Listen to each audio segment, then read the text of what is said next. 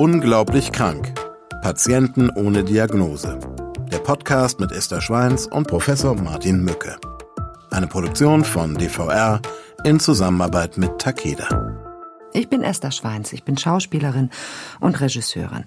Ja, und seit ich denken kann, interessiere ich mich für Themen rund um die körperliche, geistige und seelische Gesundheit. Und in meinen Augen ist es extrem wichtig, dass Menschen mehr über die Funktionsweise ihres Körpers und auch über medizinische Zusammenhänge wissen. Denn nur so, glaube ich, können sie für Ärztinnen und Ärzte vom Patienten auch zum Partner auf Augenhöhe werden. Mein Name ist Professor Martin Mücke. Ich leite das Institut für digitale Allgemeinmedizin und auch das Zentrum für seltene Erkrankungen am Universitätsklinikum Aachen. Ich behandle Patientinnen und Patienten mit rätselhaften und oft quälenden Symptomen.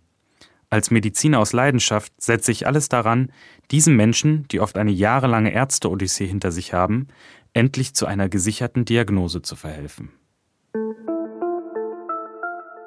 Sorgenkind. 16 Stunden können verdammt lange sein. Doch all die Strapazen sind jetzt vergessen. Zum ersten Mal im Leben versteht Karina, warum man von einem Neugeborenen als Bündel spricht. Denn genau so fühlt es sich jetzt an, ihren gerade einmal 49 Zentimeter großen Sohn Gil auf der Brust zu spüren.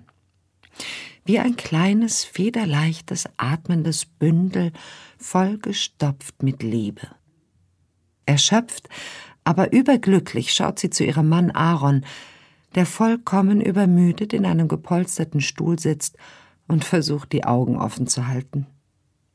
Die beiden grinsen sich ungläubig an. Mit 40 und 46 Jahren sind sie nun, nach drei traumatischen Fehlgeburten, endlich Eltern. Wenn auch nur durch einen Kaiserschnitt, aber das ließ sich aufgrund einer dauerhaften Querlage des Babys nicht verhindern.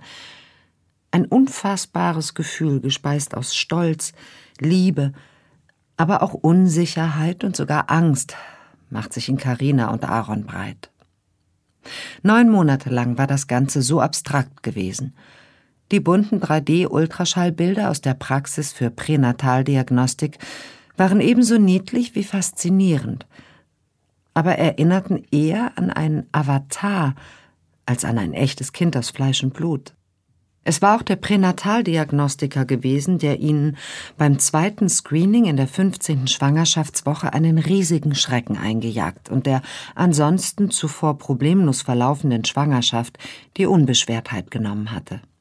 Nachdem die Untersuchung wie eine aufregende Live-Schalte in Karinas Bauch begonnen hatte und der Mediziner begann nichts als positive Highlights zu verkünden, hatte eigentlich nur noch das Popcorn gefehlt. Doch dann verfinsterte sich seine Miene. Der Magen des Kindes würde sich nicht mit Fruchtwasser füllen. Das würde auf eine Fehlbildung oder gar ein Fehlen der Speiseröhre schließen lassen. Aber das könne nach der Geburt relativ einfach chirurgisch behoben werden. Der Schock saß tief, und auf dem Nachhauseweg im Zug hatten die beiden natürlich entgegen dem ärztlichen Ratschlag begonnen, Dr. Google zu konsultieren. Und hier hörte sich der vermutete Defekt alles andere als geringfügig an. Eine Büchse der Pandora, gefüllt mit Atemnot, Magensonden, Schonkost, lebenslangem Reflux und vergesellschafteten Herzkrankheiten, öffnete sich und stürzte die nicht mehr jungen Eltern in ein Tal der Tränen. Nach einer schlaflosen Nacht waren sie in die Klinik gefahren, und dort zeigte der Ultraschall wie durch ein Wunder, dass der Magen des Kindes sich gefüllt hatte und der renommierte Spezialist für Pränataldiagnostik offensichtlich zum ersten Mal in seiner Laufbahn daneben gelegen hatte. Obwohl Karina und Aaron erleichtert und überglücklich waren, hatte die Angst Einzug in die Schwangerschaft gehalten. Doch all das war in diesem ersten innigen Moment als kleine Familie vergessen, und sie konnten es nicht erwarten, endlich mit ihrem kleinen Gil nach Hause zu gehen. Hallo Martin. Hallo Esther. Ein erfreuliches Ereignis, über das wir jetzt zunächst sprechen.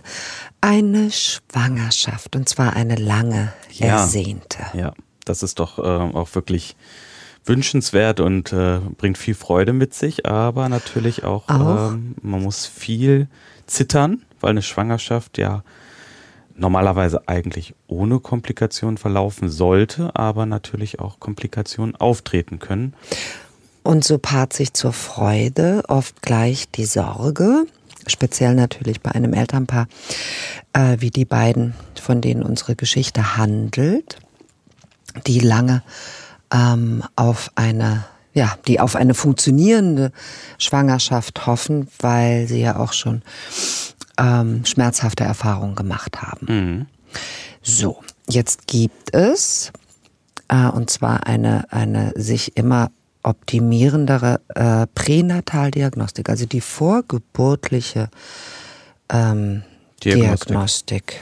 Genau. Und man kann viel schon herausfinden. Ja, das ist ja mittlerweile äh, zu einem festen Bestandteil der Schwangerschaftsvorsorge geworden, wobei man sagen muss, die Patientin oder die Mutter, die werdende Mutter, ähm, kann natürlich selber entscheiden, wie eskalierend sie das durchführen möchte oder ob sie das überhaupt durchführen möchte und ob sie das alles wissen möchte, was man da mhm. auch sehen kann. Ne? Man kann da vieles ausschließen, man kann sagen, man möchte so die Basisdiagnostik bekommen. Genau. Oder man kann sagen, man möchte das auch noch zusätzlich anreichern mit ähm, sämtlichen Informationen zur Genetik des Kindes. Mhm. Das schließt zum Beispiel auch ein, und das ist ganz interessant, ähm, die Möglichkeit, dass man ab der, ich glaube, neunten Schwangerschaftswoche auch äh, Vaterschaftstests durchführen kann. Das war eine Information, die war mir zum Beispiel überhaupt nicht, oder ich habe darüber nie nachgedacht. Ähm, wie wird dieser Vaterschaftstest denn vorgenommen? Also angenommen, der Vater ist gar nicht da. Genau, das kann man dann ähm, mit einer fetalen DNA-Probe machen. Ne? Und also das kann man über eine Blutabnahme machen. Der Mutter der oder Mutter, des Fötus? Der Mutter. Mhm. Und dann kann das so einfach, also, aber was steht denn dann im Ergebnis? Da steht ja nicht Herr Hubert K. ist der Vater. Nein, du musst natürlich, du musst natürlich auch die DNA zur Verfügung haben des Vaters. Ne? Also wir brauchen eine Blutprobe von den das Vätern. wollte ich hinaus. Und äh, wenn du die natürlich nicht hast, dann äh, bringt dir das Ergebnis natürlich auch nichts. Das ist ja, ist ja klar. Aber ähm, es soll ja so Familienkonstruktionen geben, wo das schon eine Rolle spielt, das zu wissen. ja, absolut. Um es mal vorsichtig zu sagen. Ja, ich glaube, das kann jeder für sich weiterdenken. Ähm, und dann haben wir natürlich die zwei Stichworte ähm, invasiv, non-invasiv. Genau. Also ähm, invasiv, das ähm, ist ja immer das Thema, lässt man das durchführen? Das hatte ähm, ähm, also eine Bedeutung, wenn man schon irgendwie die Befürchtung hat, da könnte ein äh, genetischer Defekt beziehungsweise auch eine ja, Veränderung des Fötus vorliegen. Das heißt, wenn bei einer nicht invasiven Untersuchung oder beim Ultraschall schon ähm, etwas bemerkt würde oder der Gynäkologe etwas bemerkt, von dem er sagt, hm, das würde sich, ich würde dazu raten, weiterzuschauen, dann geht man invasiv weiter vor. Ganz genau. Und alles andere kann ja mittlerweile super gut dargestellt werden. Also mhm. Personographie, also da gibt es ja zwei Möglichkeiten. Einmal über die Bauchdecke selber mhm. und dann halt ähm, transvaginal. Mhm. Und da kann man dann halt auch mittlerweile sehr, sehr viel sehen. Also es gibt nicht nur die 2D-Verfahren, sondern 3D und mittlerweile sogar 4D-Verfahren, wo man dann in das Kind noch richtig reingucken kann und äh, bestimmte Funktionen sich angucken kann. Also es mhm. ist äh, wer das selber mal erlebt hat, das ist besser als im Kino, muss man schon sagen. Ja. Weil es halt auch schon aufregend ist, weil man sehr, sehr viel über die Funktion dann im, ähm, ja, des Fötus dann ja. im Mutterleib. Du bist ja selber Vater von zwei Jungs, mhm. zweieinhalb oder zwei Jahre und dreieinhalb, ne, sind die beiden? Genau. Zum jetzigen Zeitpunkt. Ja. Hast du äh, 4D deine, äh, deine Kinder schon sehen können? Ich glaube, es war eher eine 3D-Messung. Mhm. Also ich äh, äh, fand das damals auch schon total, ähm, ja, wahnsinnig interessant, aber man sitzt dann natürlich dann auch vor dem Sonographiegerät, selbst wenn man so ein bisschen äh, medizinische Erfahrung mitbringt. Mhm. Also gerade hier in, in gut, ähm, als Allgemeinmediziner mit Spezialisierung auf Erwachsenenmedizin ähm, ist das ja total aufregend, weil man das jetzt nicht so richtig einschätzen kann, wie das vielleicht die, ähm, ja, die Pädiater oder die Gynäkologen können. Ne? Und deswegen ist man da oder war ich damals auch sehr, sehr nervös, Ja, was da aufgeregt. Was da auf einen vorko äh, zukommt. zukommt. Ne? Also war bei dir auch sofort die Sorge da. Ach ja, ja, das ist so Fluch und Segen, ne? Dieser, dieser Untersuchungsmöglichkeiten, dass es einem ähm, so ein bisschen die Unschuld raubt, aber natürlich ähm, ja viel, viel vorbeugen kann. Denn es gibt ja tatsächlich auch die Möglichkeit, einzuwirken. Ne? Das ein oder andere, das man möglicherweise entdeckt, kann man ja auch schon in dieser Phase behandeln. Genau, es gibt äh, vorgeburtliche Therapiemöglichkeiten. Mhm. Da gibt es super viele Interventionen mittlerweile. Äh, man kann sich das gar nicht vorstellen, dass auch Operationen quasi im, im Mutterleib dann schon möglich sind. Mhm. Ähm, ja, also da tut sich halt viel. Und wenn du dir überlegst, dass man, also die, die erste Pränataldiagnostik ja schon äh, ähm, 1930. Ja. ja. Das war ein gewisser Thomas Menes. Mhm. Und natürlich mit seinem Team durchgeführt hat. Das ist ja schon eine relativ lange Zeit, äh, wo man da auf diese Technologien zurückgreifen kann. Ne? Der hat damals schon ähm, da echte ähm, ja, Vorarbeiten geleistet. Und dann ging es ja weiter 1958 mit der erstmaligen sonografischen Darstellung eines ungeborenen Kindes. Ne? Das war ja, ist ja auch schon eine relativ lange Zeit jetzt. Ja, wie man es nimmt. Ne? Also wenn, wenn ich mir überlege, heute kann man 4D in, in das Kind schon hineinschauen. Und 1958 ist dann eben eigentlich doch nicht, das sind 63, 64 Jahre ist das her, 65 Jahre wie schnell die Entwicklung da vorangeschritten ist, wie wenig man einwirken konnte damals ähm, und wie viel wir heute schon tun können und mit welchen Fragen wir uns auch auseinandersetzen, zumindest in unserer westlichen Welt. Ne? Was du eingangs ja gesagt hast, wie, wie weit geht man, wie viel möchte man wissen und ähm, wie welche, ja, wie trifft man seine Entscheidungen? Lässt man dem Leben freien Lauf und macht man die Erfahrungen, die, ähm, ja, die ein ungeprüft, undiagnostiziert auf einen zukommen oder bereitet man sich vor und ähm, bricht eine mögliche Lebenserfahrung ab? Also bricht man, ich spreche es jetzt aus, bricht man eine Schwangerschaft ab aufgrund von äh, Informationen, die man bekommt über das ähm, über das Heranwachsende. Mhm. Man muss ja hier auch immer noch sagen, das sind ja äh, Wahrscheinlichkeiten, die genannt werden. Ne? Also es gibt ja keine 100 Prozent und äh, hier auch in diesem Fall. Ähm, in diesem Fall nein. Aber also das ist ja, ähm, aber generell, ne? Also man muss, muss einfach sagen, ähm, das sind ja Informationen, die da einem zur Verfügung gestellt werden, die auch mit einer bestimmten Wahrscheinlichkeit einfach belegt sind. Und ähm, man muss sich da dann einfach ähm, drauf verlassen oder nicht drauf verlassen. Ne? Mhm. Und wenn man dann äh, beispielsweise ähm, hier so eine Thematik hat, man sieht irgendwas im Ultraschall, was vielleicht auf eine mögliche Erkrankung hindeuten kann, mhm.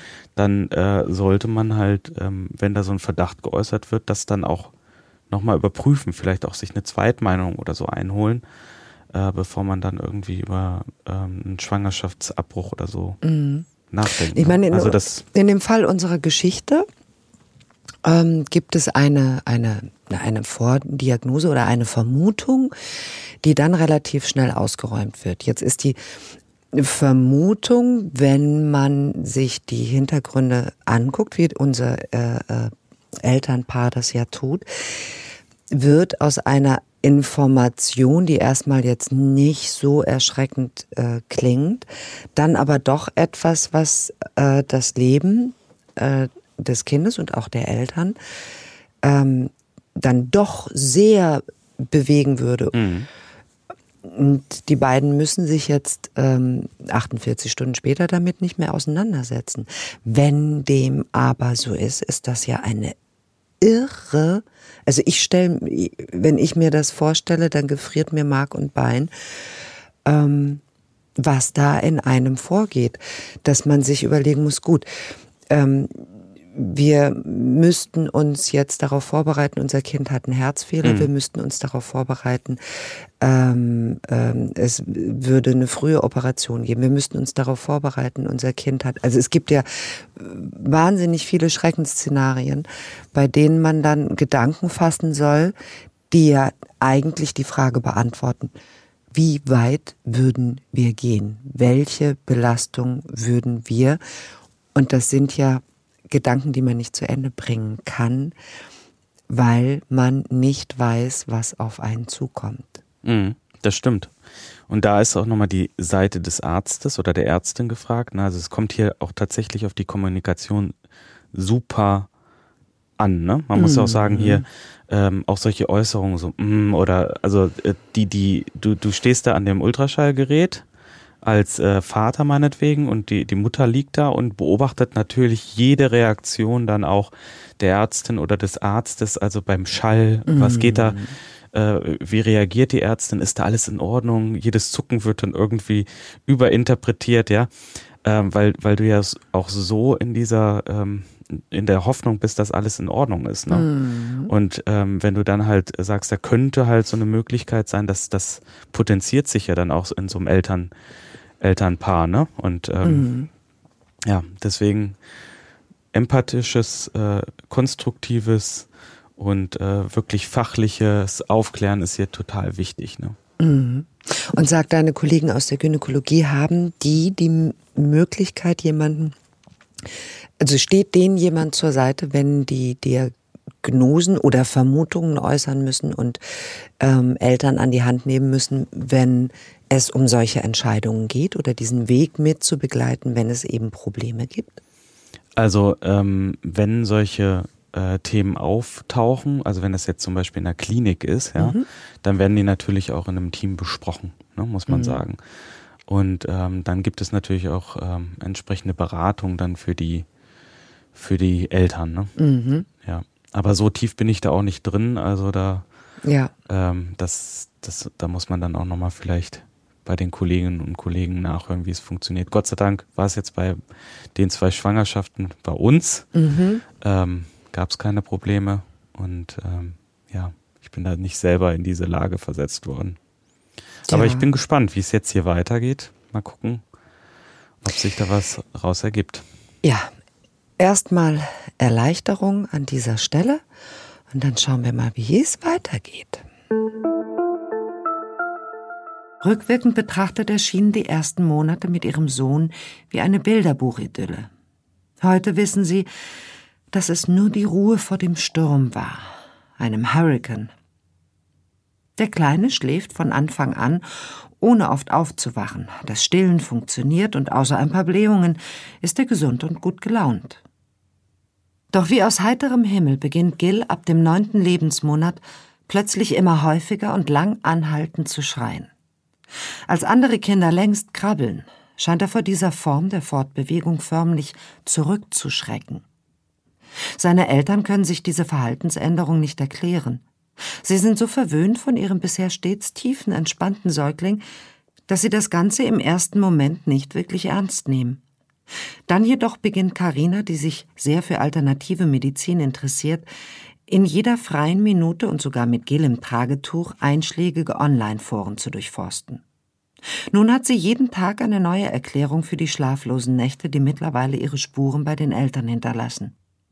Mal ist es das psychische Trauma, das Gel erlitten hat, als er in Sekundenschnelle aus der Begrenzung des Mutterleibs gerissen wurde, oder eine überdurchschnittliche Reizoffenheit ihres einzigen Sohnes ist der Grund.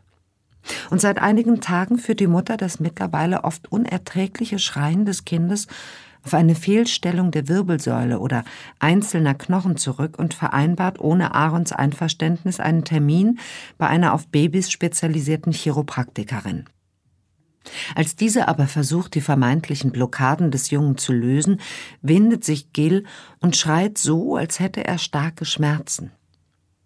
Aaron ist außer sich vor Sorge, als er am Abend beim Wickeln mehrere blaue Flecken am Körper des gemeinsamen Kindes entdeckt. Als er Karina darauf anspricht und sie ihm den Besuch bei der auf Kinderosteopathie und Chiropraktik spezialisierten Heilpraktikerin gesteht, kommt es zu einem großen Streit. Wochenlanger Schlafentzug und die große Sorge um ihren Sohn entladen sich wie ein heftiges Gewitter, und in dieser Nacht schläft Aaron das erste Mal auf dem Sofa. Und obwohl sich die beiden vollkommen ausgelaugten Eltern in den nächsten Tagen wieder zusammenraufen, spitzt sich das Verhalten ihres Kindes weiter zu. Von einem Besuch beim Kinderarzt versprechen sie sich Antworten. Doch statt des erwarteten Verständnisses blickte erfahrene Pädiater sie im Angesicht der noch nicht abgeklungenen Hämatome an den Fußknöcheln und Handgelenken des Babys vorwurfsvoll an und verlangt energisch eine Erklärung. Doch die beiden Eltern, die in einer Mischung aus Empörung und Fassungslosigkeit auf den im Raum stehenden Vorwurf der Kindesmisshandlung reagieren, kennen nicht das dunkle Geheimnis des Mediziners. Nachdem er in einer eingängigen körperlichen Untersuchung feststellt, dass Giel bereits bei leichter manueller Überdehnung seiner Gelenke starke Schmerzen zu empfinden scheint, erklärt der Arzt in einem langen und sehr persönlichen Gespräch seine heftige Reaktion und entschuldigt sich bei Karina und Aaron. Vor Jahrzehnten hatte er als junger Assistenzarzt erleben müssen, wie einer seiner kleinen Patienten mit ähnlichen Symptomen monatelang Opfer seiner Mutter gewesen war, die am seltenen Münchhausen-Stellvertreter-Syndrom litt und ihr Kind durch subtile Misshandlungen in letzter Konsequenz fast umgebracht hatte. Dieses Trauma rund um sein vermeintliches diagnostisches Versagen hatte den Arzt, der nun kurz vor der Pensionierung stand, durch sein ganzes Berufsleben begleitet und ihn für bestimmte Anzeichen übersensibilisiert. Da er nun jedoch selbst eine Vermutung hat, überweist er den Jungen an einen Rheumatologen, der auch auf seltene kindliche Formen entzündlicher Gelenkerkrankungen spezialisiert ist. Denn bereits bei Kleinkindern treten, wenn das fehlgeleitete Immunsystem körpereigenes Gewebe angreift, entzündlich rheumatische Erkrankungen auf. Ein Phänomen, das vielen Menschen nicht bekannt sein dürfte. Bis zur Diagnose kann daher, ähnlich wie bei anderen seltenen Erkrankungen, wertvolle Zeit verstreichen. Umso wichtiger ist es, frühe nonverbale Anzeichen wie das vermehrte und heftige Schreien im Falle Gils zu erkennen und richtig zu deuten. Der Spezialist klärt die Eltern darüber auf, dass geschwollene und überwärmte Gelenke, die Krankheitszeichen für eine juvenile idiopathische Arthritis, sich häufig durch Babyspeck an Armen und Beinen gar nicht ohne weiteres erkennen lassen. Überdies können die kleinsten Patienten ihre fortdauernden Schmerzen nicht konkret benennen und verfolgen deshalb meist unbewusst Strategien, die den Schmerz verhindern, so wie in Gils Fall das Vermeiden von Krabbeln und anderen Bewegungen. Die klinische Untersuchung des Jungen ergibt keine neuen Erkenntnisse. Juvenile idiopathische Arthritis, Martin, das ist, Arthritis ist eine Krankheit, an die man, also da denkt man bei, an ältere Menschen. Mhm. Und weniger an Kinder, ne? Ja. Aber wir haben trotzdem, muss man sagen, ein bis zwei Kinder pro tausend Kinder, mhm. die an äh, äh dieser Erkrankung leiden. Ne? Wow. Und das sind ja schon ein paar. Also vielleicht kann man noch mal darauf eingehen. Ähm, Juvenil steht also so für die Erkrankung, die sich vor dem 16. Lebensjahr manifestiert. Ne? Mhm. Ne? Und dann idiopathisch bedeutet einfach, man eins, weiß nicht, woher es kommt. Genau, ne? einer das macht es ja so schwierig. Lieblings, eins meiner Lieblingsworte, idiopathisch. Ähm, und einfach der Fakt, ja, wir, ha wir haben etwas, wir haben eine Symptomatik, mhm. aber wir kennen die Ursachen nicht. Ja, und ähm, dann muss man da unterscheiden, also die, die Kinder, die davon betroffen sind, die können ja unterschiedliche Beschwerdebilder aufweisen. Es können wenige Gelenke, ähm, also befallen sein, mhm. ein Gelenk, es können mehrere Gelenke, also bis zu vier Gelenken, dann spricht man von äh, Oligo, also wenigen Wenige Gelenken. Ne? Gelenke? Ne? Und wenn es halt ähm, äh, ab fünf oder noch mehr Gelenke betroffen sind, spricht man von polyartikulär. Mhm. Das hatten wir, glaube ich, auch schon mal in einer Folge bei den Erwachsenen behandelt, ja. wenn du dich noch erinnerst. Und ähm, ja, da muss man einfach sagen, man muss gucken, ähm, ob, ob das bei den Kindern dann vorliegt. Und das mhm. ist ja mhm. bei Kindern, wenn, gerade wenn sie kleiner sind, schwierig und sich vielleicht auch nicht ausdrücken können. Mhm. Dann muss man wirklich auch auf die Eltern hören. Also wie sehen die Eltern ihr Kind auch im täglichen Umgang? Also Ja. beispielsweise, wie ist das Bewegungsmuster des Kindes? Ne? Stützt es sich zum Beispiel nicht auf den Handflächen auf, sondern stützt sich eher so mit, den, mit der Faust auf und drückt sich vom Boden ab beispielsweise. Es Das so, sind so Vermeidungsbewegungen, Ja, ne? Vermeidungs- Schmerzvermeidungs. oder hinkt das Kind, ne? Und äh, wenn es schon läuft, ja. oder wenn es älter ist und anfängt selber so Sachen mit der Hand zu machen, zu basteln oder so, oder also die Schere zum Beispiel hält oder Zähne putzt, sind da irgendwelche Bewegungsmuster nicht ganz rund. Ne? Das ist ja dann schon ein größeres Kind und trotzdem kann es, also ein, ein Kind, das sich selber die Zähne putzt, das meine ich, äh, oder eine Zahnbürste greift, ähm, da würde man jetzt meinen, ach, das hat man doch mitbekommen, das muss man mitbekommen haben, ne, wenn so ein Kind Ja gut, solche Schmerzen hat. Aber ein Kind, das es nicht anders kennt, wird es nicht äußern. Ne? Ja, das, Kind ist dann halt ja normal. Und ähm, das Problem, vielleicht kennst du das auch von deinen Kindern, wenn die ähm, ähm, als kleinere Kinder Probleme hatten, dann wissen die ja auch nicht genau, wo es zu lokalisieren ist. Ja, also dann wird dann, es ist immer auer Bauch oder so. Dabei schmerzt meinetwegen irgendwie das Bein oder sonst was Ja. anderes. Ne? Naja, auch wenn du, ähm, wenn du immer Aua hattest und dann als Kind lernst, Aua bedeutet Schmerz, ähm, dein, deine Schmerzskala wird eine andere sein, dein Schmerzempfinden. Mhm. Und überhaupt, also überhaupt Schmerz zu empfinden, wenn du dauerhaft Schmerz hast. Weißt du ist nicht, wie es ohne ist? Nein, ist, die, ist diese Aua-Bezeichnung, ähm, ja, die wird irgendwo ganz anders ja eingeordnet. Ja, das ist wirklich schlimm, ne? Und Mhm. gerade bei der ähm, juvenilen idiopathischen Arthritis, muss man sagen, ist es auch schwer in der Diagnostik. Da gibt es keine klaren Marker, also ähm, wie man das vielleicht sich vorstellen würde, dass man Du irgendwie kannst nicht im Blut sehen, einen Blutmarker bestimmt, Mhm. sondern das, da ist man tatsächlich auf diese anamnestischen Daten und das, was man selber sieht, angewiesen. Ne?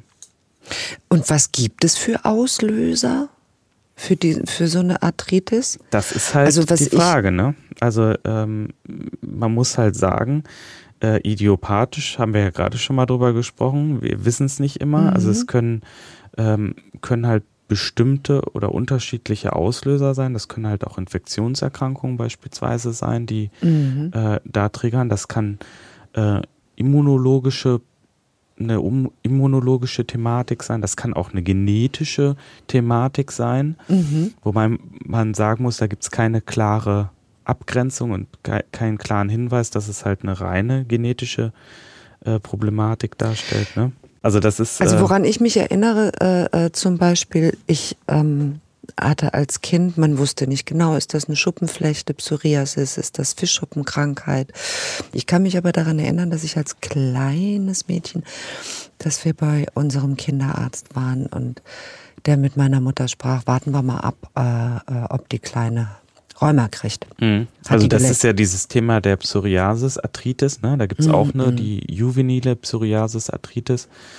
Ähm, ja, also das ist dann tatsächlich so, wenn zusätzlich dann die Haut und die Nägel, also im Bereich, du kennst es unter dem Begriff Schuppenflechte, hast es ja auch so benannt, dann äh, fällt das da drunter. Aber es gibt zum Beispiel auch Kinder, die haben dann häufiger längere Fieberschübe ähm, und die bekommen dann halt auch Entzündungen der Sehnenansätze, sogenannte Enthesen nennt man das dann. Ne?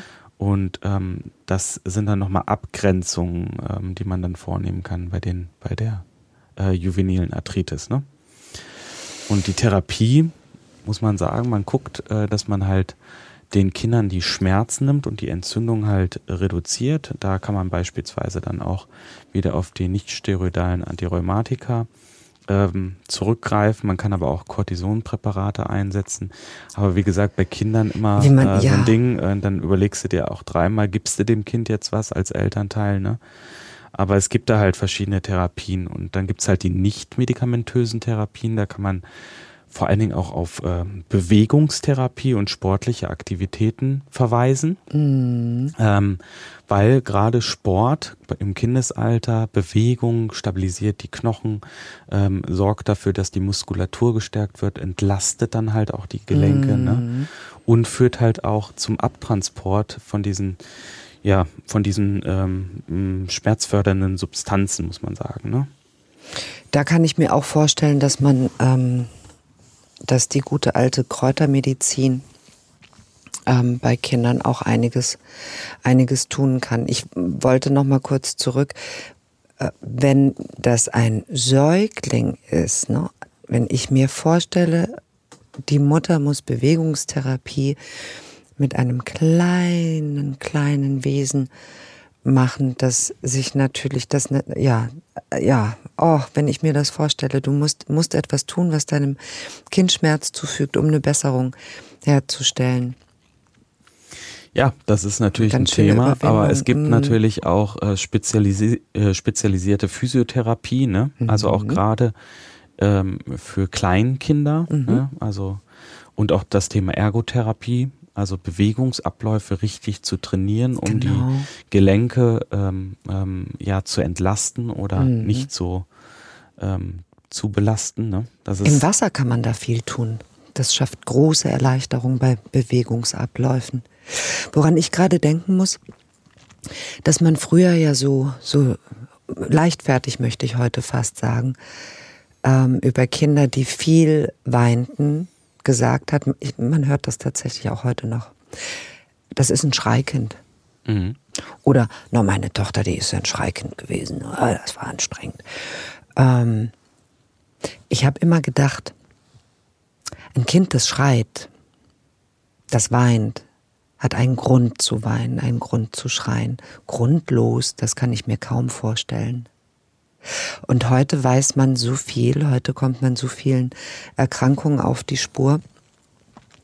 Und die Vorstellung, dass ein Kind weint und sich anders ja gar keinen Ausdruck verleihen kann. Und dann kommt man erst sehr viel später darauf, dass da was schiefgelaufen ist. Das möchte ich mir gar nicht vorstellen. Schlimm, schlimm. Hm, das stimmt. Hm. Und jetzt in diesem Fall, wie es weitergeht, ist es eine Arthritis? Ist es was anderes? Idiopathisch, wir wissen nicht, wo es herkommt. Wir schauen weiter, wir hoffen das Beste. Der Experte nimmt Blut ab. Dieses wird im Labor auf Entzündungswerte, den Rheumafaktor, antinukleäre Antikörper und sogenannte antizyklische citrulinierte Peptid, Anti-CCP-Antikörper und das ebenfalls aussagekräftige humane Leukozytenantigen B27 getestet. Das Ergebnis soll einige Tage später vorliegen.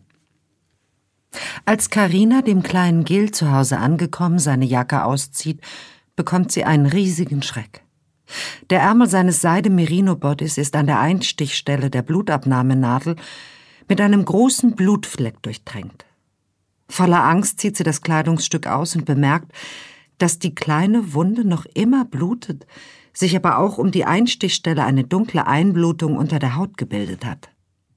Aaron, der nur wenige Momente später die Wohnung betritt, holt geistesgegenwärtig den Verbandskasten und wickelt mehrlagig Mull um die sterile Wundauflage, die er zuvor auf der mittlerweile dramatisch aussehenden Stelle in der Armbeuge seines Sohnes platziert hat.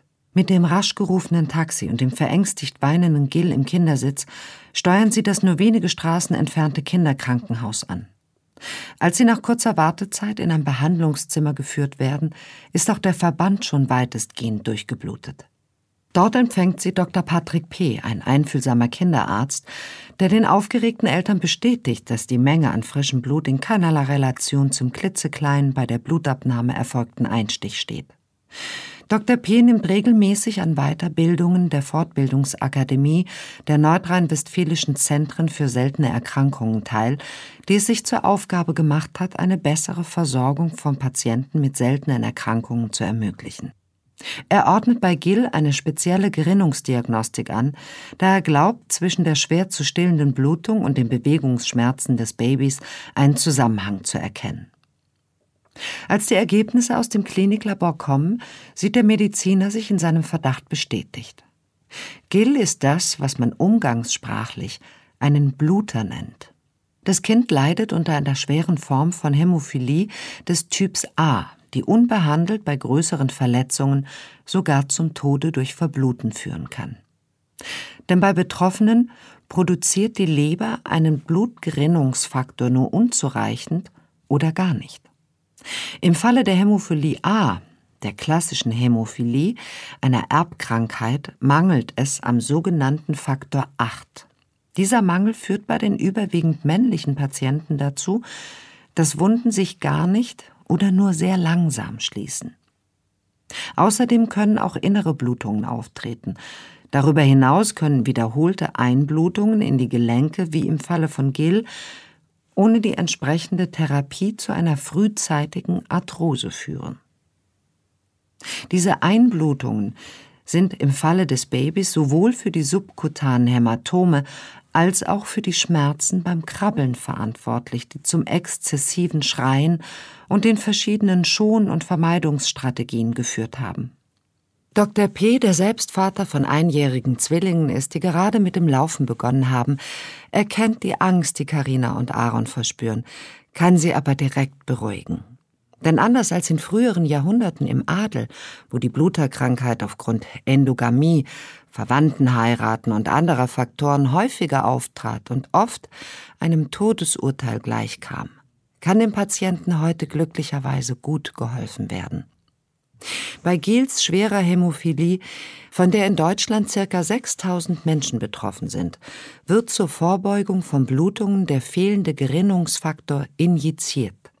Durch diese Therapie wird dem Betroffenen ein relativ normales Leben geschenkt. Wenn auch noch Zukunftsmusik, so können Hämophilie-Patienten wie der kleine Gil außerdem auf eine zukünftige Gentherapie hoffen, bei der eine gesunde Variante des Gens, das für die Herstellung des Gerinnungsfaktors verantwortlich ist, in die Zellen der Leber eingeschleust wird. Diese Zellen produzieren nach der beschriebenen Einschleusung im Idealfall den Gerinnungsfaktor zum ersten Mal in ausreichendem Maße. Eine derartige Therapie wird derzeit in verschiedenen Studien untersucht. Wow, Martin, ein Riesenschreck, den die beiden erlebt haben. Mhm.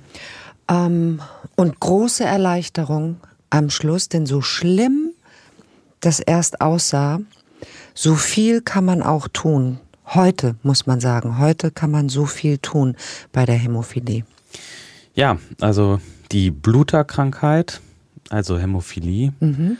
das ähm, ist eine Erkrankung, die früher sehr, sehr schnell tödlich verlaufen ist. Also ja. es gibt ja verschiedene Schweregrade, muss man auch sagen. Mhm. Es gibt die einfachen ähm, Erkrankungen, die halt tatsächlich auch ähm, erst Probleme machen bei größeren Operationen, ähm, Zahnoperationen meinetwegen auch oder Bauchoperationen. Aber darin dann, liegt, darf ich ganz mhm. kurz einhaken, darin liegt äh, ähm, die, die große Problematik, wenn eine Bluterkrankheit eben nicht erkannt ist und dann kommt es zu einem kleinen Eingriff oder einem kleinen Unfall. Ne? Ganz genau. Und ähm, wenn man das nicht weiß, dann hat man wirklich schlechte Karten. Mhm. Und ähm, wenn dann zum Beispiel auch die Kollegen, die dann halt die Erstversorgung machen, darüber nicht informiert sind, dann ist das schon ein Problem. Ne? Mhm. Ne? Und ähm, hier ähm, muss man sagen, gibt es ja auch das Thema, äh, ähm, dass es sich hier eher um so eine schwere Form bei dem kleinen Kind handelt, mhm.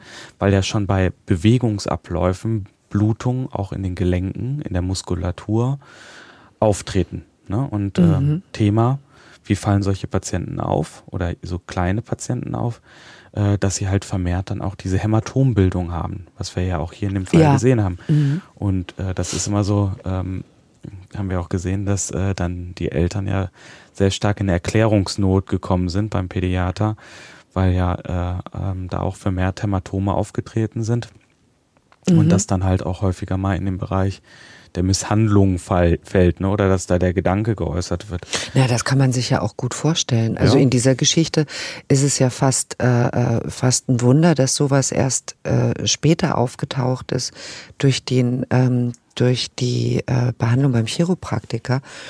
No, ne, man hätte sich jetzt auch ähm, bei dieser Geschichte kann ich mir auch vorstellen, dass eben im ne, Säuglingsalter, so wie du normalerweise mit einem Kind umgehst, wenn das dann so empfindlich ist, dass das auch schon früher aufgetreten wäre. Mhm. Sage, ja. die Schmerzen, die das, äh, äh, die äh, der kleine Gel hatte, diese Entzündung, geht das einher? Das sind äh, die Blutungen in den Gelenken. Ne? Und die Und verursachen dann die Schmerzen. Ganz genau, ja. Oder als also es ist ja nicht nur in den Gelenken, sondern es kann in der Muskulatur auftreten, überall, ne? Also Mhm. und das ist halt auch gefährlich. Wo treten solche Blutungen auf? Wenn du zum Beispiel Blutungen hast, die dann im Bauchraum spontan auftreten oder im Gehirn vielleicht, ne? Also das ist ein Thema. Oder im Rachenraum, wo es dann zu die starken eben, Blutungen die kommen nicht kann sichtbar sind. dann hat man ähm, ja schlechte Karten, muss man sagen.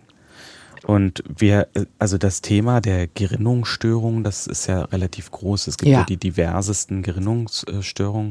Und das hängt einfach auch ab, dass verschiedene Gerinnungsfaktoren, nennen wir das, an der Blutgerinnungskaskade, also du musst dir das so vorstellen, das sind mehrere Faktoren, die ineinander, Mhm. ineinander greifen, greifen, bis mhm. eine Blutung dann gestoppt ist. Äh, die spielen eine Rolle. Und wenn dann einer dieser Faktoren fehlt, und das haben wir Oder hier ja unzureichend vorliegt, ja. Genau. Ähm, das haben wir ja hier vor allen Dingen auch. Ähm, das ist ja bei der Hämophilie A, über die wir hier sprechen, der Gerinnungsfaktor 8. Dann, ähm, ja, dann funktioniert das ganze Konstrukt nicht mehr. Ähm, wissen wir was darüber, wie, ähm, weil äh, wenn ich mir jetzt vorstelle, ne, wir sind, bei uns werden Kinder engmaschig betreut, es gibt die, es gibt die äh, bekannten Untersuchungen Mhm. in verschiedenen Lebensabschnitten. Mhm. Ähm, in anderen Ländern, in denen man medizinisch nicht so gut betreut ist wie bei uns, ähm, das stelle ich mir schlimm vor. Denn das ist ja jetzt keine, äh, äh, keine Krankheit, die, die eben nur in Westeuropa vorkommt, sondern weltweit. Ja, und vor allen Dingen so in den dritten Weltländern, wenn das da auftritt ähm, dann und die Versorgung nicht gegeben ist und die Diagnostik nicht gegeben ist, Ist das auch, ist das genauso, wie es früher mal war, Da wo man da noch Urteil nicht äh, so viel machen konnte. Ne? Und Ja. du musst ja auch die, den Zugriff auf die Therapien haben. Also die Therapie besteht ja darin, äh, diese Gerinnungsfaktoren quasi wieder zuzuführen. Und da muss man halt sagen, das ist auch wieder abhängig von der ähm, Ausprägung quasi der Erkrankung, also leicht, mittelschwer, schwer, ähm, gibt man das quasi äh, nur in bestimmten Situationen, also wenn äh, Blutungen zu erwarten sind, ne, bei mhm, den, dass man dann eingreift? dass man dann ähm, die entsprechende, das entsprechende Medikament dazu gibt. Oder muss man das halt präventiv geben, also dass man das halt dauerhaft gibt in einem bestimmten Abstand. Dann werden auch die Patienten äh, so geschult, dass die äh, sich die Medikation selber auch wieder zuführen kann. Also meistens passiert das halt auch äh, invasiv, dass, also durch, durch Durch Spritzen, die man, die man sich mhm. gibt, ne, in die Venen. Ähm, das ist halt alles äh, ein großes, großes Thema. Und vielleicht muss man auch nochmal darauf hinweisen, wen betrifft das mehr? Das sind vor allen Dingen ja auch die männlichen Ja. Kinder oder Erwachsene natürlich auch. Weißt du, warum das ist? Ja, also es ist ja genetisch, also Ja. äh, die Gerinnungsfaktoren, äh, das ähm, ist ein Fehler im Gen sozusagen äh, des betroffenen Gerinnungsfaktors. Und normalerweise, man kann sich das so vorstellen, ist äh, jedes Gen zweimal vorhanden und das Ganze, also die Gene für die Gerinnungsfaktoren liegen auf dem sogenannten X-Chromosom. Und wenn man sich das vorstellt, Frauen haben ja zwei Deswegen. X-Chromosome Genau. und Männer haben ein X- und, Und ein ein. Y-Chromosom, Mhm, da mhm. fehlt ein Stück. Und ähm, wenn, Ne, wenn bei wir Frauen. wollen das, Hm? wir wollen das, entschuldige, man kann sagen, es fehlt ein Stück, man kann aber auch sagen, Frauen haben eins mehr, zu viel. Ein es fehlt Ärmchen und mehr. zu viel wäre dann. Genau, fehlt zu viel, nicht mehr. Nicht mehr und nicht weniger. Ähm, naja, es ist so, wie es ist. Genau, aber wenn du dir das jetzt vorstellst, also ähm, ähm, jedes X-Chromosom äh, hat quasi die Information für diesen Gerinnungsfaktoren. Wenn das bei der Frau halt gestört ist auf dem einen X-Chromosom, Dann kommt es hilft nicht doppelt andere, vor, auf jeden ne? Fall, genau, weil es dann einmal richtig vorliegen muss. Es geht ja gar nicht anders. Genau. Und Auf dem Y-Chromosom. Habe ich das jetzt richtig verstanden? Lass uns das kurz, kurz klären. Also für mich auf dem. Y-Chromosom ist die nicht Information liegen. nicht, vorhanden, auf dem X-Chromosom ist es. Und wenn das Ja. beim Mann wegfällt, hast du quasi nur noch das Y-Chromosom, wo die Information fehlt und somit prägt sich halt ähm, die Erkrankung häufiger aus. Es gibt natürlich auch äh, die Möglichkeit, dass man quasi ähm, die Frauen, also auch Frauen hat, die, äh, wo die Hämophilie auftritt, Mhm. aber das ist viel, viel seltener. Ist es nur seltener oder auch schwächer ausgeprägt? Nur seltener, ne? Es ist, ist seltener, ja. Ja.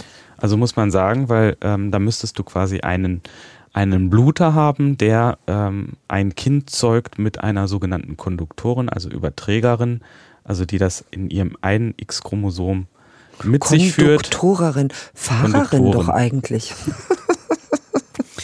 Und äh, das ist ähm, das ist sehr selten. Für den Lebensweg bedeutet die Bluterkrankheit größere Vorsicht. Mhm. Genau. Also besser auf sich Acht zu geben. Oder ist es so, dass durch, durch die Medikamentengabe ähm, ein normales Leben möglich ist? Also man muss sagen, früher ähm, war die Hämophilie mit starken Einschränkungen verbunden. Also Mhm. heute kannst du schon durch die Therapien, die halt gegeben werden, auch mit der präventiven Therapie, ähm, ein normales Leben führen. Also das umfasst ja auch Sportarten, die mit einem erhöhten Verletzungsrisiko auch eingehen können. Ne? Also Beispiele Mountainbiking, Skifahren, aber auch zum Beispiel handwerkliche Berufe, die man vielleicht früher nicht machen konnte, die auch äh, irgendwie auf die Gelenke gehen, äh, mit sehr viel Anstrengung auch verbunden sind. Oder Die bei denen halt kleine. Verletzungen an der Tagesordnung sind. Das ist ja. ist ja nun mal so beim Arbeiten. Das heißt, ein Bluter kann die verletzungsintensivsten Sportarten ausüben, wie Fußball spielen, Ja, Skifahren und sich normal in Anführungsstrichen verletzen. Trotzdem, hier besteht immer noch im Vergleich zur Normalbevölkerung oder Größeres ähm, Risiko. Patienten ähm, ein höheres Risiko. Ne? Also man muss schon aufpassen, aber es ist halt anders als früher. Und es gibt bestimmt, es gibt bestimmt Nahrung oder speziell Medikamente, die ein Bluter natürlich nicht zu sich nehmen darf. Ja, natürlich. Also alles, was so die Blutung weiter fördert, ne, ähm, sollte nicht eingenommen werden. Äh, Beispiel Acetylsalicylsäure, also das alles, was so eine Blutverdünnung macht. Aber man kann halt andere ähm, Schmerzmittel schon einnehmen. Ja. Gerade bei den Patienten, die ja auch irgendwie ähm, verstärkt Schmerzen haben bei den Blutern. Ne? Ja. Es gibt, weil wir eben darüber sprachen, äh, ähm, ne, dass es ein, ein genetischer Faktor ist und dass es meist, meist Männer sind, ist tatsächlich, also ich, weil ich eben noch mal dran denken musste, ich habe das auch früher, hieß es immer, der war Bluter oder wenn man darüber sprach. Ich, mir ist eingefallen, weißt du, wer, wer, ähm, wer auch Bluter war? Richard Burton. Richard Burton hat mit Elizabeth Taylor zum, äh, zusammen zum Beispiel Wer hat Angst vor Virginia Woolf gespielt und die beiden waren mehrere Male miteinander verheiratet. und Richard Burton war Bluter. Warum fällt mir das gerade ein? Vielleicht, der, naja, der, aus der jüngeren Vergangenheit. Und Aber sonst auch der Blick in die Königshäuser, ne? ja, aus Früher, der russischen ja so ein- Zarenfamilie. So ein Thema gewesen, äh, wo das natürlich eine Rolle gespielt hat. Ne? als man noch äh, in, der, in der näheren Verwandtschaft verheiratete, verheiratet Verheiratete wurde. wurde, verheiratete, sich verheiratete. Ähm, also die Heirat, ähm, ich bin auf historische Texte äh, gestoßen.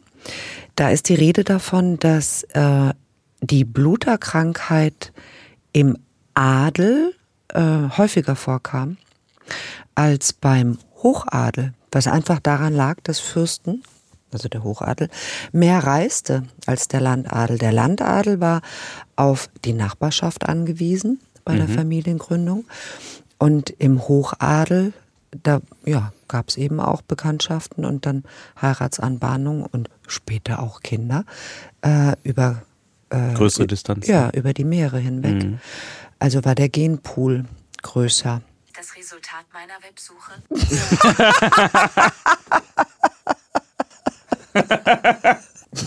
Jetzt muss ich darüber lachen, wie du lachst. Ich habe dir gesagt, mach das Handy aus. Im Studio ist es nämlich total verboten. Das Und das- müsstest du als Vollprofi wissen. Ja, ich weiß nicht, wie es im Tonstudio ist. Äh, wenn bei Dreharbeiten ein Telefon klingelt, dann muss der Verantwortliche, ähm, man sagt Champagner ausgeben. Oft ist es ein Kasten Bier, weil viele gar keinen Champagner mögen. Ähm, ehrenhalber werde ich das jetzt natürlich auch äh, tun. Also ich kündige das hiermit an.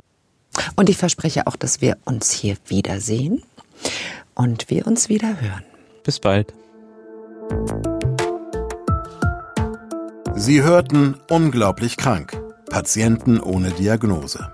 Der Podcast mit Esther Schweins und Professor Martin Mücke. Eine Produktion von DVR in Zusammenarbeit mit Takeda. Aufgenommen bei Headroom Sound Production in Köln. Die geschilderten Fälle beruhen auf realen Krankenakten.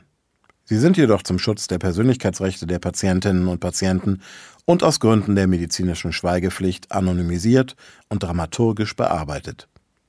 Die Inhalte und Aussagen des Podcasts ersetzen keine medizinische Konsultation.